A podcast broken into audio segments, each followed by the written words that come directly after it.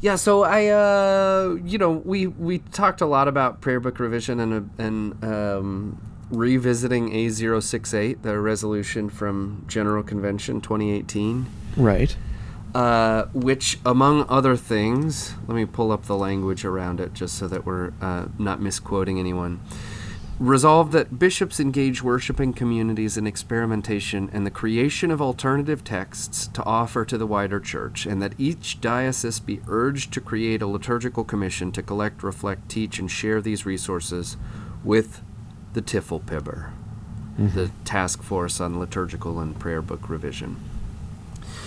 And it strikes me that not a lot of places have done this, right? Not a lot of places have actually engaged in this uh, sort of tinkering with liturgical language and gathering uh, these resources from across the diocese. And collecting and teaching. Right. Yeah. So um, and I, you know, I make no bones about the fact uh, uh, about where I stand in terms of prayer book revision. So anyone who like follows me on Twitter or has paid attention to anything I say knows this. But just to put my cards on the table, I am in favor of modest revision. Okay. Mm-hmm. I am in favor of a revision along the lines of every revision of the prayer book that's happened in history, not like what happened between 1928 and 1979. Okay, so basically, you're in favor of like the 79 book, but with a green cover. yes, exactly. Yeah. Okay. All right. Uh, right. So, but maybe, cha- maybe a different typeface. Uh, no, I don't think I want to mess with the typeface. good, me neither. it's a good. It's a good typeface.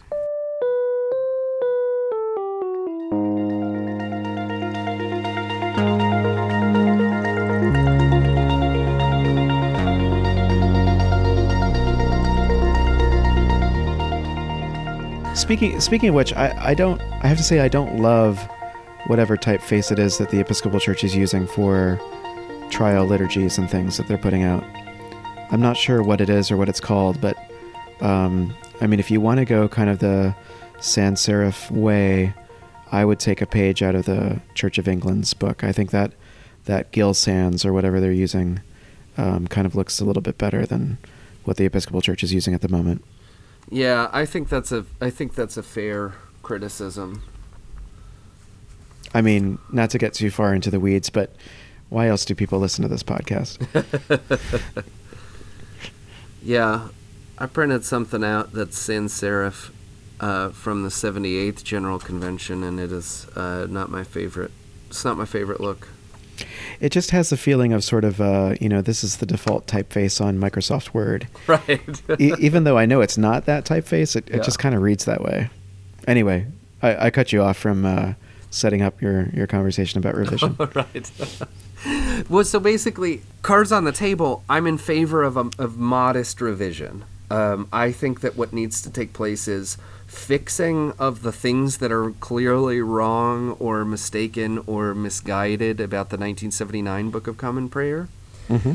Um, and a lot of people try to call this what was one of the possible options in the lead up to last General Convention, which was, I think, technical fixes. Is that what they called them?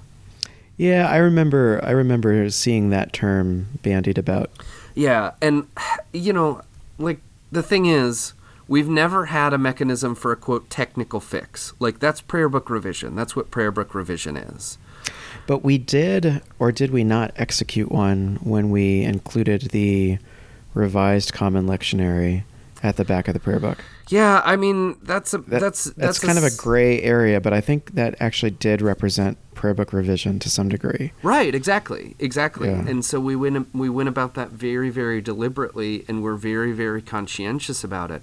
And I worry sometimes that quote unquote technical fixes is just a way to sort of make this all seem very benign and very insignificant and I want to be clear like, this is revision. Like, if we're talking about changing things, even things that we know are wrong, mm-hmm. we owe it to people to be very upfront about that. That's why the bar for prayer book revision is so high, because we shouldn't be tinkering with these things, saying it's a technical fix just because we think that's going to be easier or that's going right. to lower the bar.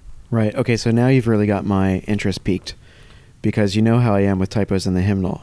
Uh-huh. And you've just made reference to things in the prayer book that are wrong. So are you saying there, Right. are there typos in the prayer book? Uh, there are not many typos that I'm aware of, although there are uh, sort of there are some ambiguities that are unexplained for sure. Okay. Um, and then there are there are again not typos exactly, but there are parts of the the Book of Common Prayer that are needlessly difficult to use. Hmm. Okay. Well, I guess Um, uh, I'm I'm trying to remember other things we've talked about.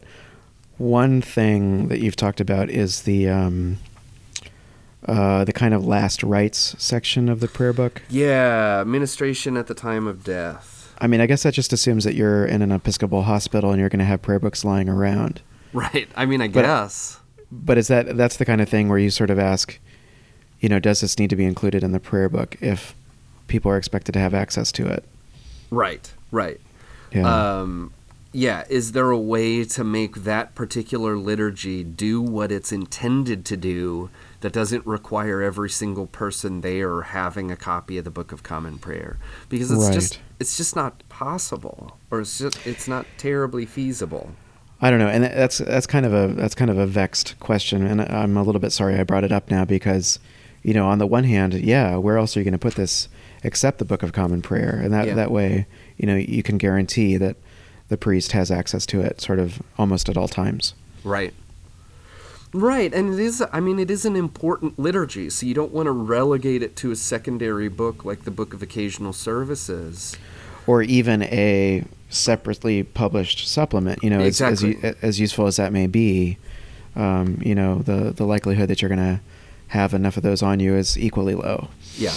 But Yeah. the reality is you're it needs to be a text that's available as broadly as possible, but even so, it's not going to be available so broadly that every single person in the room as someone is actively dying has a copy of it.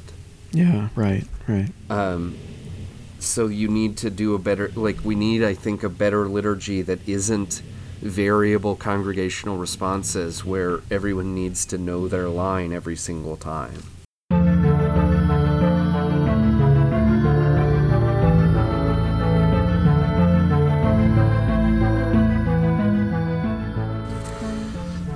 um, you know there are other you know so there are other things like ash wednesday the serv- the liturgy says or the rubric at the beginning says on this day the celebrant begins the liturgy with the salutation and the collect of the day salutation is a term that's not defined anywhere hmm so Other th- other than say like commentaries on the prayer book. Right, right. Yeah. But not defined anywhere within the prayer book. And we know what that means because we know what Ash Wednesday looks like.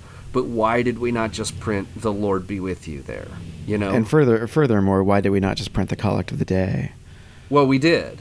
Oh, okay. Sorry, We I'm did. not No, but I, I mean, but that's the th- that's what makes it even more bizarre. It says on this day the celebrant begins the liturgy with the salutation and the collect of the day, and the next line is "Let us pray," and then the collect. So I see. So you've got two lines of rubric that eliminates the need for the Lord be with you and also with you. Like, what is You- the point of that? You could, yeah, you could have just inserted two lines of the liturgy at that Yeah. point. yeah. So it's Yeah. just one of those things that's that's you know, it's not a it's not a massive problem, but it's needlessly obscure. Right. And the same is true of say morning prayer. Um, we have to be cognizant of the reality that more and more people are not raised in the church and are not particularly not raised in the Episcopal Church, and even more particularly, even if they were raised in the Episcopal Church, probably weren't raised somewhere that has a habit of daily morning and evening prayer. hmm So morning prayer is not part of people's rhythm all the time. And there's a way to make our morning prayer right a lot more user friendly than it actually is. Yeah, and so here's uh, yeah, this is a very good point, and I think I'm just going to hazard a guess. Uh huh. that one of your big criticisms of that morning prayer rite is that you, you know, even if you sort of know which canticle you're going to use, you still have to wade through like a whole bunch of them Yes. to to get to get to the next part of the service. yeah. And so here's a, an, an instance where um, kind of our desire for choice and flexibility has resulted in, you know, these pages of the book being some of the least user-friendly pages uh, they were produced. Right, and the and if you look at more recent versions of of uh, prayer books, like the ACNA Book of Common Prayer that Mhm. was just produced this year, the 2019. And maybe we should say what ACNA is so Yeah, people the- know. the Anglican Church in North America. Right. Okay. The ACNA Prayer Book Morning Prayer is infinitely more user friendly than the 1979 Morning Prayer because what they did is they printed exactly two canticles and they made a decision about what the quote unquote historic canticles are. hmm Um, but they printed those two canticles in morning prayer, and then they had a separate section elsewhere that you could look for additional canticles. Okay. That Which- that makes sense. It makes perfect sense so that if you are new to the rite, you can read through it and it's much more easy. It's it's it's basically one read through without having to keep jumping back and forth between things. But they actually still preserved a lot of that breadth of possibility just not in line with the rest of the morning prayer text Right. It's just a it's just a much more user friendly version of it um, and i think that we have to be realistic about the fact that that's sort of what we need if we want more people to be serious about morning prayer we have to About make the it about so the that daily office. yeah, yeah Yeah. is that we have to make it so that people can pick up the book and actually pray morning prayer Because Evensong is not quite so bad, is it? Or it no, may be evening it may prayer be a is a different case. lot is a lot more straightforward um, because there's only two canticles. Right, and maybe um, maybe we can give some credit to the music there for kind of establishing, um, you know, more of a. There's more weight of a tradition there. I think that the Magnificat and the Nunc Dimittis are your conventional evening canticles. Yeah.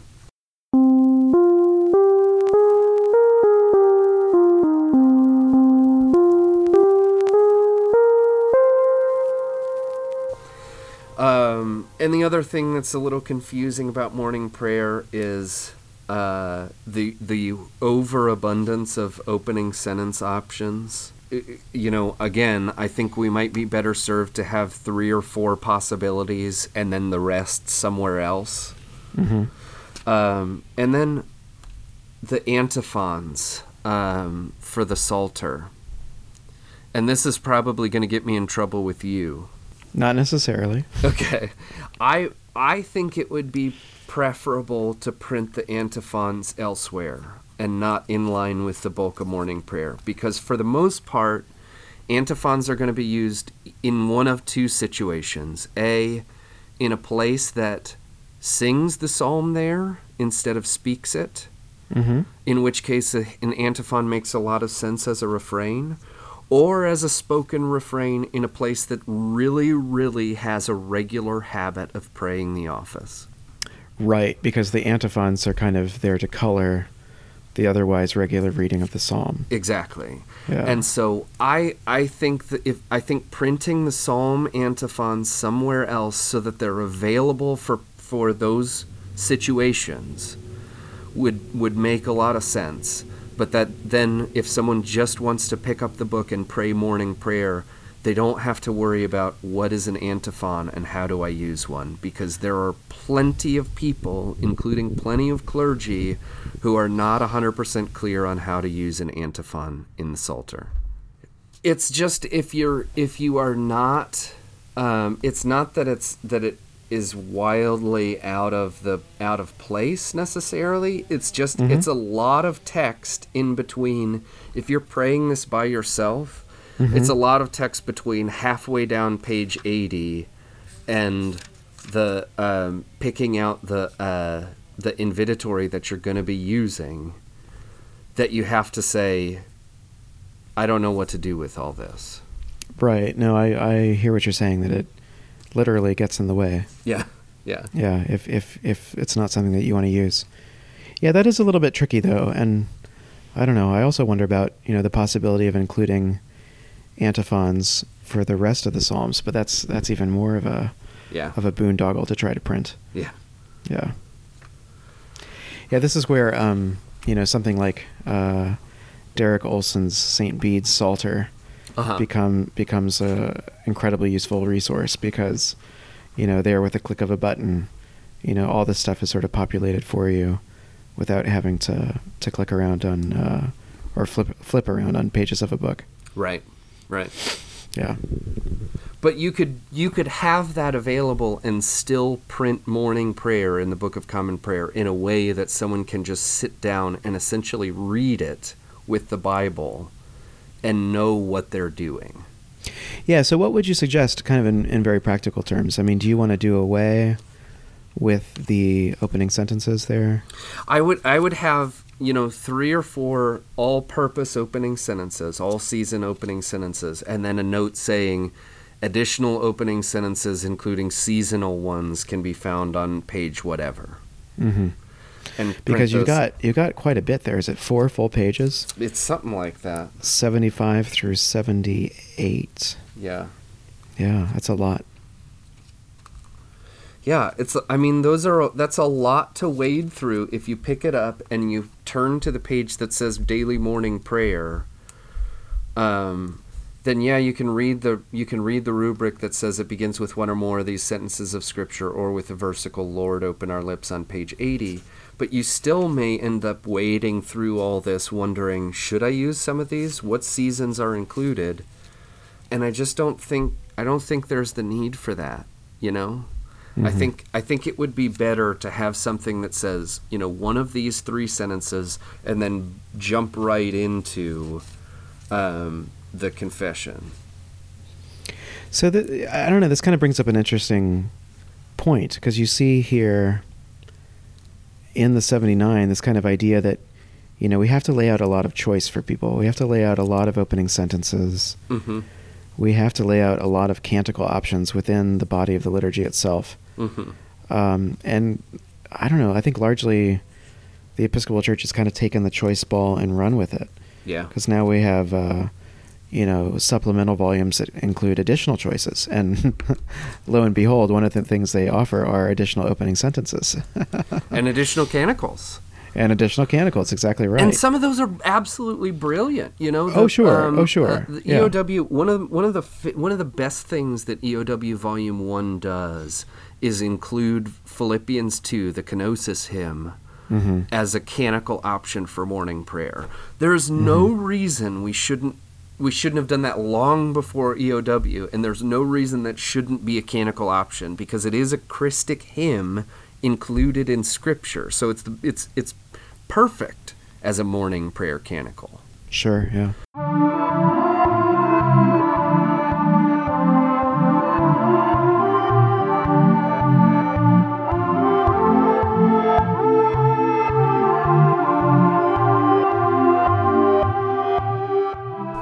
so if we if we bring this kind of full circle to um, prayer book revision Yeah.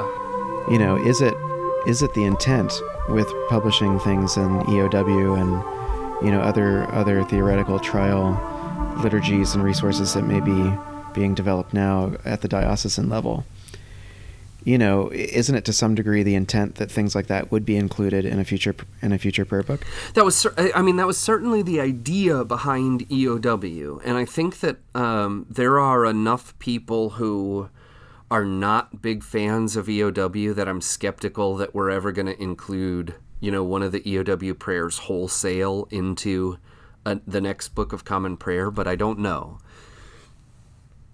But it's clear that that's that was the intent that these were trial use liturgies to sort of try on see how they fit um, maybe maybe modify maybe maybe tweak a little bit and then eventually um, use it as as something more than trial use eventually authorize as liturgies of the church um, potentially in in the next book of common prayer. Now i don't know that eow is ever going to get there but um, but one of the things that I'm doing because I'm in favor of this sort of modest revision of fixing the things that need to be fixed is basically I'm gonna I'm starting a blog that where I'm gonna lay out everything that I see that needs to be changed. You know, Cool. Yeah. um, because I think that's I, I worry that we're not making that case that you have people who think the 79 is fine even if there are problems with it so we shouldn't revise and then you have people who think think EOW is too conservative, um, and so we need something even even more um, e- even more theologically expansive. hmm Um, I I just don't I don't think those are the only two ways forward. You know, I think that we can I think that we can continue to to authorize trial use texts and try them out and see how they work, but we can move, we can at least start to move forward on fixing the things that we know are wrong with the 1979. Yeah. So um, maybe you could lay out a few more things that you think are wrong with the 79. Am, am I right in remembering that the capitalization of the word altar is not necessarily consistent throughout the book? Uh, that's that's possibly very very true because the um, the capitalization is one thing where the where it's not necessarily hundred percent consistent all throughout. Um, other things, um, you know, the Great Litany is fantastic. The one that's published in EOW is a lot less so to most people's mind. I don't know. I don't know a whole lot of people who are really satisfied with the Great Litany that's published in EOW. Yeah, I think I don't know. I think opinion varies on that, and um, I think one of the reasons that you hear for someone wanting to use the EOW Great Litany is Mhm. that it's shorter. Yeah. Um, but I don't know that that's the point of the Great Litany. Well, and I know who, I know people who aren't satisfied with the the language of the Great Litany in the Book of Common Prayer, um, and I think that's I think that's legitimate, right? Like, so it, Mhm. the Great Litany talks about our forefathers, which um, is not uh, is not correct, right? Like we Mhm. know that that gendered language doesn't doesn't include everyone. right. Um, and then I think just, just kind of uh, zooming out a little bit, Uh huh. you know, maybe one of the reasons for the genesis of the EOW litany was, and I, I've heard this argument that that the Great Litany is kind of as the 1979 Great Litany is essentially a Rite One piece, Exactly. and so you know if most of the Episcopal Church is celebrating Rite Two, and you want to use the Great Litany, Mm-hmm. then you're essentially joining Rite One with Rite Two. Right, right, and and you know there it, beyond just the these and thys uh, and thine, um, you know, one of the one of the petitions of the Great Litany um, it asks God to deliver us from all blindness of heart, from pride, vainglory, and hypocrisy. Like, do a lot of people think a great deal about vainglory or have a good working definition of that in their mind? You know Mm-hmm. like it's a it's a legitimate criticism um, like some aspects of rite one Yeah, but it, uh, and you know, I think yeah, it certainly is. But uh, uh, you have to have the same conversation around this that you have to have around rite one, which is to say, you know, this is the first piece of the liturgy in English that we had yeah. uh, in in the Anglican Church, and so yes, the 1979 Book of Common Prayer does revise that litany pretty substantially from what we inherited. Hmm but I think it also does a good job of keeping it connected connected to the tradition. right but So it, but but there has to be a way to do that in language that matches the rest of rite two right like there has does to be does there? I, don't know. So I just uh, this is where I become a kind of conservative because I think you can't really have the Great Litany unless you have the these and thys. Um, I mean, obviously, you could literally change the words. Yeah, But I, I just in- I worry that, that that ends up preserving this notion that rite one language is inherently more penitential. Oh, okay. Well, that that is a legitimate that is a legitimate criticism. Like we shouldn't trot out rite one during Lent because it's more penitential. Like that doesn't No, make I- uh, sense. I agree with you. We shouldn't. And at the same time, you know, do we have a problem with the word beseech? B- because there's a wonderful rhythm to that repeated petition. yeah. And that goes back to our, our conversation that we had about the hymnal and, and that idea of, of corporate uh, rhythm and corporate recitation. Yeah. We beseech thee to hear us, good Lord. There's a there's a rhythm in the way that those words are sung. I think this this piece of the liturgy is often sung, it could also be said. And in either case, you get that you get that rhythm. It goes on for pages. You repeat that phrase for pages. And so if you if you modified that, if you change that word beseech to something you know a little bit more in line with rite two, Yeah. I just worry that that might be done without an ear to the rhythm of the way that those words have been No, and that's been sung. I mean that's a fair criticism because these are all um, these are all dactyls, right? Aren't they? mm-hmm. Um, I think so. I mean, there just there just seems to be a very natural way to say that. Do you know the book Chicka Chicka Boom Boom? I do. Yeah, I think that's a great example of writing prosody Uh huh. with with a real ear to rhythm. I mean, there are um, certain lines of that book that just want to go into certain meters. Yeah. Um, mamas and papa, mamas and papas and uncles and aunts, um, grab their little deers and brush their pants, or or whatever whatever the words are at that point.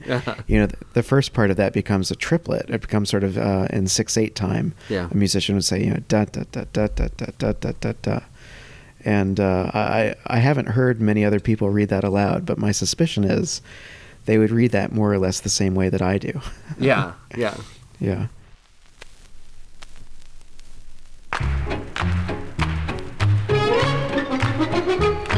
Chicka-boom, chicka-rack, chicka-boom, chicka-rack, she's singing.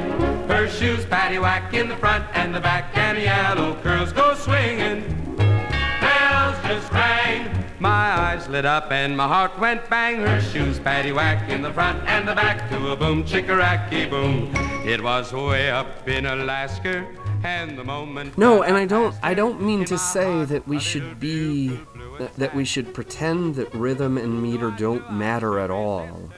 But I do think that there's a way to to sort of update the linguistic idiom that we're using so that we're not using a Rite one language great litany with a Rite two service. Yeah, and and to be clear, the, the EOW version of the litany was decidedly not that. It was exactly. something else. Exactly. Yeah. It's it's. I mean, they call it the Great Litany, but it's but it's basically an entirely different text. And so you know that might be some fertile ground for liturgical revision, and that's sort of what you were talking about anyway. Right. Right. Is that you know if and it, you know one of the results of memorializing the 1979 Book of Common Prayer is I think it should free us up to do that because we've we've explicitly said, you know, this text is available and continues to be authorized. Mhm. Um, so you know what would it, what would a real prayer book revision look like, and maybe that's maybe that's uh, fertile ground for revision at this point. Yeah, and I mean, some of it is that you know that not only the Great Litany, but I would also love to see the Prayer of Humble Access as an option in Rite Two, um, Mm, okay.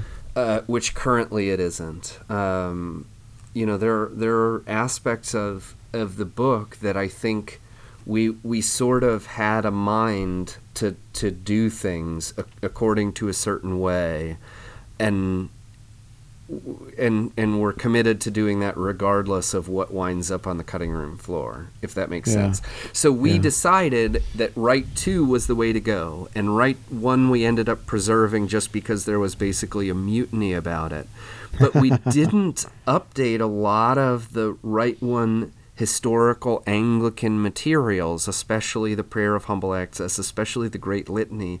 We didn't update those to match Rite 2 um, it was authorized to go the other way, right? If you had any contemporary language um, texts in the Book of Common Prayer 1979, you could change them essentially to traditional language in the context of a Rite One service. I see. Yeah, and and you you run in you run into that same problem with uh, with baptism. I mean that that's the that's the idea behind the Anglican service book, right?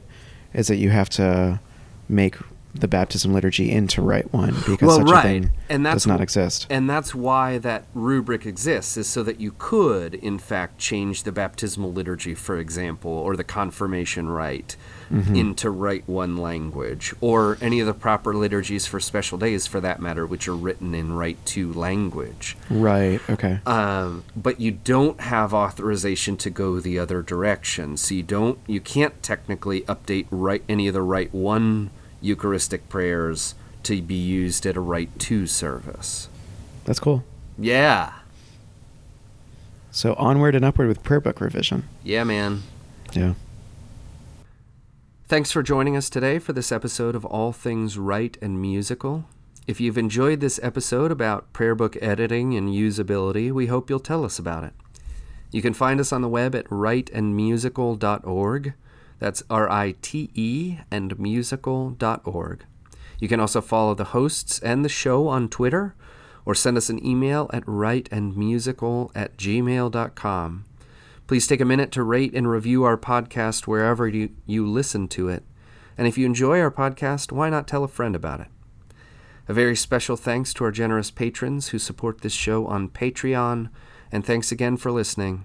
We'll see you next time.